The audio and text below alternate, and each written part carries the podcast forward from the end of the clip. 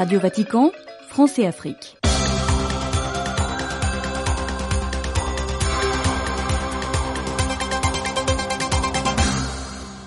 Auditeurs, auditrices, mesdames et messieurs, bienvenue à l'écoute de cette édition de notre programme.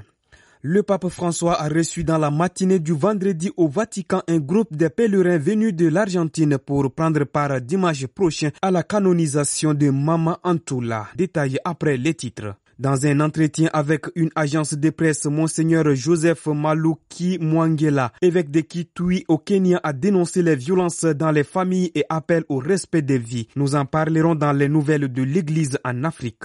Les combats se poursuivent dans l'est de la République démocratique du Congo, combat occasionnant un déplacement massif des populations vers la capitale de la région Goma. Nous en parlerons dans l'actualité sociopolitique africaine qui nous conduira entre autres en Tunisie au Togo. Cent ans marquant la fondation de la congrégation des sœurs de l'Immaculée Conception de Ouagadougou au Burkina Faso, nous recevons dans cette édition la supérieure générale sœur Pauline Sawadogo. Cette édition de notre programme sera bouclée par notre rubrique sur l'actualité internationale de la semaine. Radio Vatican, France et Afrique, Jacques Ngol. À deux jours de la canonisation de la première sainte argentine de l'histoire, les préparatifs s'affinent au Vatican. La Vierge consacrée surnommée Mama Antula qui a dédié sa vie aux plus démunis sera proclamée sainte lors d'une messe solennelle de canonisation présidée par le pape François ce dimanche à 9h30 en la basilique Saint-Pierre en présence du nouveau chef de l'État argentin. Mais avant cela, c'est devant plusieurs centaines de pèlerins de son pays natal que le pape François a érigé la bienheureuse en modèle de charité. Delphine Allaire. Ils étaient 300 fidèles évêques, prêtres et religieux à colorer ce matin la salle clémentine du palais apostolique des couleurs de l'Argentine pour témoigner de leur dévotion à la future sainte très populaire en Amérique latine. Et pour cause, selon François, l'exemple de cette laïque vierge consacrée à la spiritualité ignatienne doit s'imposer avec force dans notre société prise par le virus de l'individualisme radical. Maria Antonia, dite Mama Antula, nous enseigne justement l'option pour les derniers pour ceux que la société rejette et met de côté. Par sa confiance, son abandon, elle est arrivée dans Buenos Aires déchaussée et munie d'un seul crucifix, rappelle le pape, très marqué par le charisme de Mama Antula, elle qui allait jusqu'à transmettre les exercices spirituels même de façon clandestine lorsque la compagnie de Jésus fut supprimée pendant 40 ans à cette période. Cette dimension clandestine est importante, a souligné François, pour qui la future sainte est aussi emblématique d'une manière joyeuse d'évangéliser et d'une grande ferveur pour l'Eucharistie. Une sainte en somme représentative du pontificat François qui vient rejoindre les deux autres saints que compte l'Église argentine. Merci Delphine. Dans un télégramme signé par le cardinal Pietro Parolin, secrétaire d'État du Saint-Siège, le pape François a adressé ses condoléances suite à la mort de l'ancien président du Chili, Sébastien Pinera. Ayant appris la mort tragique de son Excellence Sébastien Pinera Ekinik qui a exercé deux mandats de président de cette République, j'ai l'honneur de vous informer que sa sainteté François qui garde le souvenir vivant de cet homme de foi qui a fait preuve de grandes qualités intellectuelles et d'une passion sincère pour la vie politique chilienne, pris pour son repos éternel, tout en exprimant ses sincères condoléances à sa famille et tous ceux qui déplorent une perte aussi délicate, lit-on dans ce télégramme. L'augmentation des cas de violence impliquant des membres des familles au Kenya est très inquiétante. Déclaration faite par Monseigneur Joseph Maluki Mwangela, évêque du diocèse de Kitui au Kenya dans un entretien accordé à une agence de presse mardi 6 février. En condamnant les conflits violents, y compris la violence fondée sur le genre et le féminicide dans le terme les plus forts possibles, le prélat appelle au respect des vies. Détail avec Jean-Benoît Harel. L'idée même de la violence dans les familles, dans la société, est très inquiétante, a déclaré Monseigneur Mwangela qui, se référant à l'augmentation des cas signalés de violences fondées sur le genre et de féminicide au Kenya, a qualifié le phénomène de tragédie nationale. La violence dans les familles kenyanes, a-t-il ajouté, est un problème important qui doit être traité et nous voyons comment nous pouvons arrêter ce désastre. Le prélat a cité en ce sens le rapport d'Al Jazeera publié le 27 janvier dernier qui fait mention de 58 cas de décès qualifiés de féminicide entre janvier et octobre 2022. Ce rapport a cité entre autres Usikimier, une organisation à but non lucratif qui gère un service d'assistance téléphonique pour les femmes victimes de violences, indiquant que l'organisation kenyane reçoit plus de 150 appels par jour, y compris de la part de personnes qui font référence à une tierce personne souffrant d'abus, ainsi que bien d'autres cas mentionnés. Nous devons respecter la vie, a lancé Monseigneur Mwangela, évêque de Kwiti, par ailleurs président de la commission épiscopale de la pastorale des laïcs. Le prélat a fustigé le comportement de nombreuses jeunes filles, courtisées par des personnes qui leur sont inconnues, l'élément déclencheur étant la promesse d'argent, d'amour. Les filles veulent vivre selon des normes élevées, a-t-il critiqué. En outre, le pasteur a insisté sur la nécessité d'encourager au sens de l'amour et de l'amitié dans les relations. Pour ceux qui se préparent au mariage, ceux qui sont mariés, faites-vous confiance et pardonnez-vous les uns les autres, apprenez à aimer et à tenir vos promesses, a-t-il exhorté. Ouvrons la page de l'actualité sociale et politique sur le continent africain. Goma, ville martyre dans l'est de la République démocratique du Congo, voit tous les jours des déplacés arriver, fouillant les combats dans les villages environnants, combats entre militaires congolais et rebelles du M23. La journée de jeudi a été marquée par une légère accalmie autour de Goma, mais à Kibumba s'ouvre une nouvelle ligne de front. Correspondance d'Augustin Moussangé. Selon nos sources sur place, l'armée congolaise a réussi à repousser l'ennemi qui tentait de prendre le contrôle des Saké à 27 km seulement de la ville de Goma. Pendant ce temps, au nord de Goma, sur l'autre ligne de front, à Kibumba, à seulement 22 km de la ville, après plusieurs mois d'accalmie, les combats ont repris entre forces loyalistes et jeunes patriotes et le M23. Ce défront autour de Goma cause une augmentation remarquable des déplacés sans assistance en ville de Goma. Goma est directement touché par ces affrontements. La ville est presque entièrement coupée des zones qui le ravitaillent en vivres frais. Cette situation vient d'être aussi à la base du report du plus grand festival de musique de la région, le festival Amani, la paix en français, qui devrait célébrer ses 10 ans à Goma du 16 au 18 février 2024 pour le mois de juin prochain. Plusieurs grands noms de la musique y étaient attendus, notamment Alif Naba, Tiken Jafakoli ou encore le Congolais Fali Poupa. Goma, Augustin Monsanguet pour Radio Vatican. 13 migrants soudanais sont morts et 27 autres sont portés disparus après le naufrage jeudi de leur embarcation partie clandestinement de la côte tunisienne près de Sfax, a indiqué Farid Benja, porte-parole du tribunal des monastires. Au total, 42 Soudanais se trouvaient sur une embarcation de fortune partie du littoral de Djebiniana près de Sfax centre-est selon le récit aux autorités des deux uniques survivants du naufrage. Des opérations étaient en cours pour tenter de retrouver d'autres naufragés, a assuré Benja. Une enquête a été ouverte pour déterminer les responsabilités, a-t-il ajouté, n'excluant pas la probabilité que ces migrants aient été exploités dans une affaire de traite humaine ou dans la formation d'un groupe criminel pour rallier clandestinement l'Europe? Les élections législatives et régionales se tiendront le 13 avril au Togo selon une annonce faite par Yawa Kouigan, ministre de la Communication et porte-parole du gouvernement jeudi soir à la télévision d'État. Ces législatives seront couplées avec les élections régionales que le Togo organisera pour la première fois. Le montant du cautionnement est fixé à 500 000 francs CFA, soit 762,25 euros par candidat pour les élections législatives et à 200 000 francs CFA, soit 304,90 euros par candidat pour les élections régionales, a-t-elle souligné.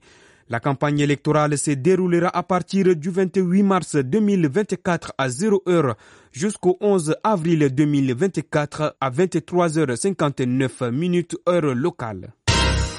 Le président sud-africain Cyril Ramaphosa a promis jeudi soir, lors de son discours annuel à la nation, la fin prochaine des coupures de courant qui plombent la première industrie du continent à seulement quelques mois des prochaines élections. Nous avons établi un plan clair pour mettre fin au délestage, a-t-il déclaré devant les parlementaires au Cap. Le pire est derrière nous et la fin des coupures de courant est enfin à portée de main, a-t-il ajouté promettant des milliers d'emplois dans les énergies.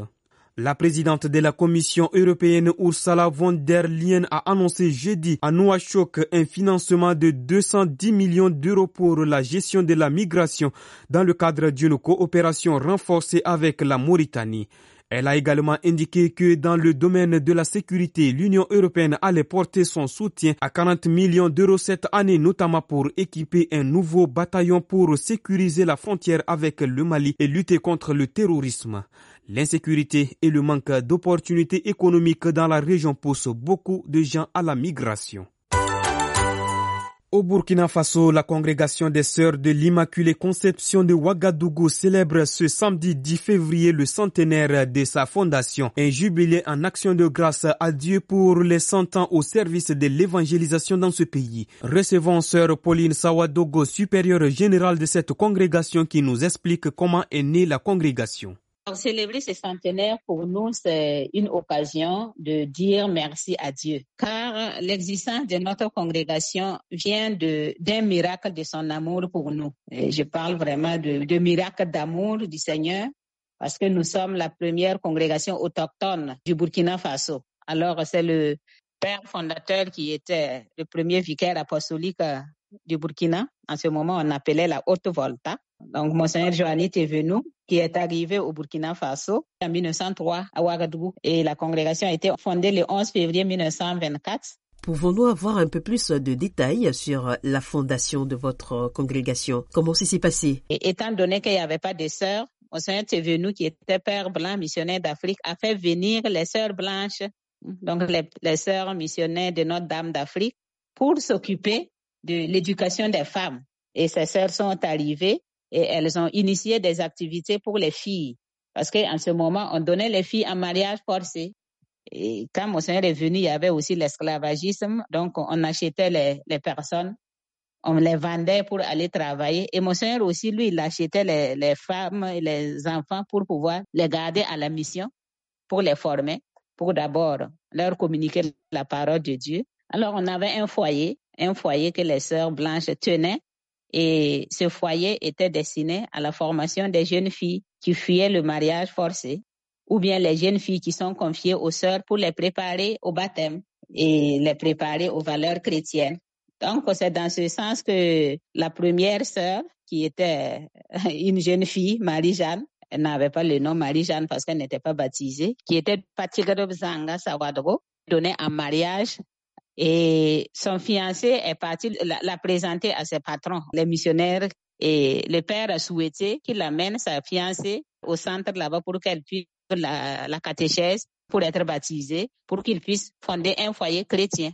Et cette jeune fille, en voyant les sœurs vivre, travailler, elle a senti le désir aussi d'être comme elle. Mais elle a eu à partager cela à la sœur qui les accompagnait. Et puis la sœur l'a encouragée à en parler à, Monseigneur Thévenu, à l'évêque en son temps pour dire qu'elle veut et mon ne croyait pas. Puis la fille, petit à petit, elle a eu le courage. Puis la sœur l'a accompagnée avec une autre de ses compagnes. Elles étaient deux. Et voilà, ça a commencé ainsi. Elles ont pu avoir le baptême. Et maintenant, comme les fiancés les avaient mises là-bas pour le mariage, c'était pas pour la vie consacrée. Donc, c'était la guerre déclarée avec toutes les souffrances possibles. Et pour éviter les bagarres, le père a fait coudre des tenues pour les présenter à l'église pour dire à partir de maintenant là, ces filles appartiennent à Dieu. C'est comme ça qu'est partie la congrégation. C'était pas facile. Quel est le charisme de votre congrégation? Le Monseigneur est venu nous a fondé pour être des collaboratrices des prêtres. Donc, sa mission et sa vision, c'était vraiment pour que nous soyons aussi missionnaires et que nous soyons des sœurs aussi qui puissent annoncer l'évangile. Donc, nous sommes des collaboratrices des prêtres dans les activités paroissiales, dans la mission éducative, dans la mission sanitaire, dans la mission de d'encadrer les jeunes filles, les jeunes femmes et même de travailler avec les personnes qui sont exclues de la société pour pouvoir leur redonner la vie et l'amour du Christ à travers une vie d'amour et une vie de témoignage. Sœur Pauline Sawadogo, supérieure générale de la congrégation des sœurs de l'Immaculée Conception de Ouagadougou au Burkina Faso, elle était interviewée par Françoise Niamier. Place à présent à notre rubrique sur l'actualité internationale de la semaine avec Christian Losambé.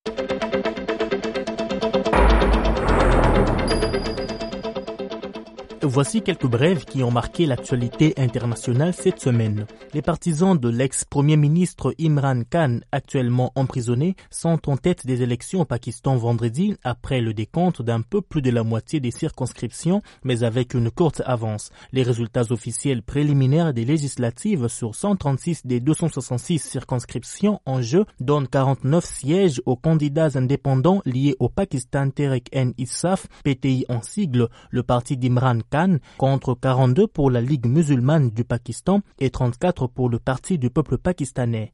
Les combats entre troupes israéliennes et factions palestiniennes se poursuivent dans diverses zones de la bande de Gaza, toujours soumises par ailleurs à des bombardements qui font à chaque fois des dizaines de morts et de blessés parmi les civils, notamment dans la région sud de Rafah, à la frontière avec l'Égypte, qui met en garde Israël contre une offensive majeure dans cette zone qui accueille actuellement environ 1200 Palestiniens, majoritairement des familles déplacées. À Jérusalem, Valérie Ferrand.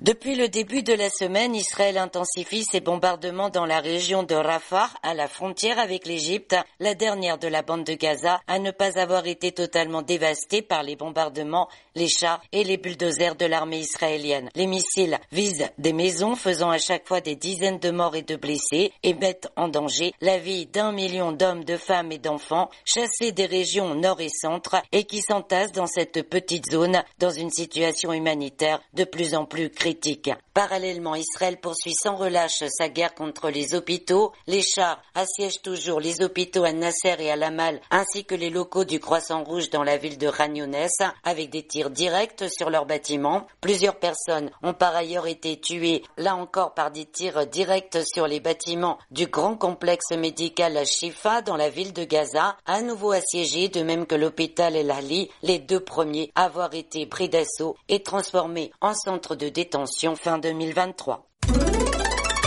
La guerre continue à faire rage entre l'Ukraine et la Russie. Le nouveau commandant en chef des forces ukrainiennes, Oleksandr Sirski, a appelé vendredi, dans son premier message public, au perfectionnement de l'armée pour que l'Ukraine puisse gagner la guerre contre la Russie, signalant que les deux pays ont annoncé jeudi avoir échangé 100 prisonniers de guerre de chaque camp. Le 8 février, à la suite des négociations, 100 militaires russes qui étaient en danger de mort en captivité sont revenus du territoire contrôlé par le régime de Kiev. En contrepartie, 100 prisonniers de guerre des forces ukrainiennes ont été remis, a indiqué le ministère russe de la Défense.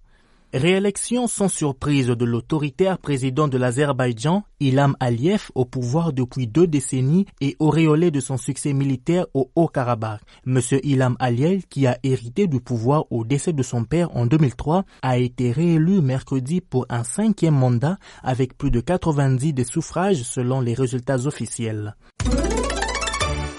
Les incendies qui ont ravagé la région touristique de Valparaiso au Chili et qui ont fait au moins 131 morts se sont éteints, ont annoncé les pompiers mercredi. Les quelques 2000 soldats du feu ont maîtrisé les multiples foyers déclenchés depuis vendredi 2 février autour de la station balnéaire de Viña del Mar à 120 km au nord-ouest de Santiago. Le président Gabriel Boric a décrit ces incendies comme la plus grande tragédie qu'ait connue le peuple depuis le tremblement de terre de 2010 suivi d'un tsunami qui avait fait plus de 500 morts. Après les agriculteurs français, c'est au tour des agriculteurs espagnols de manifester. Les revendications ont été les mêmes qu'ailleurs en Europe, mais à cela s'est ajoutée la sécheresse. Dans la matinée du mardi, les agriculteurs ont bloqué plusieurs grands axes en Espagne. Les détails avec Luis Marsans, notre correspondant à Barcelone. Des tracteurs bloquent les principaux axes routiers en Espagne. Au départ de Madrid, plusieurs autoroutes sont occupées en direction du sud, de l'Andalousie et de l'Extrémadure. La route est également coupée entre la capitale espagnole et Barcelone. Dans la journée, les agriculteurs catalans dans le nord-est entendent couper l'autoroute qui mène vers la France. C'est une mobilisation assez massive qui intervient au moment où la colère des paysans français voisins semble être retombée. Mais les motifs de colère se ressemblent. Les agriculteurs espagnols dénoncent la bureaucratie, des normes européennes trop contraignantes, des coûts de production trop élevés. Ils se plaignent également de la concurrence des fruits et légumes qui viennent du Maroc. À ces revendications s'ajoute le problème immense de la sécheresse. La Catalogne et l'Andalousie font face à un terrible manque d'eau. Les manifestations sont convoquées par des syndicats majoritaires en Catalogne, mais dans le reste de l'Espagne, c'est un syndicat proche de l'extrême droite qui a convoqué les rassemblements. Les syndicats paysans majoritaires en Espagne aimeraient d'ailleurs étendre les blocages aux ports espagnols. C'est ici, mesdames et messieurs, que prend fin cette édition de notre programme présenté par Jacques Ngol. Merci de l'avoir suivi avec attention. Restez toujours branchés sur les différents programmes de Radio Vatican. Prochain rendez-vous demain pour une nouvelle édition. Au revoir.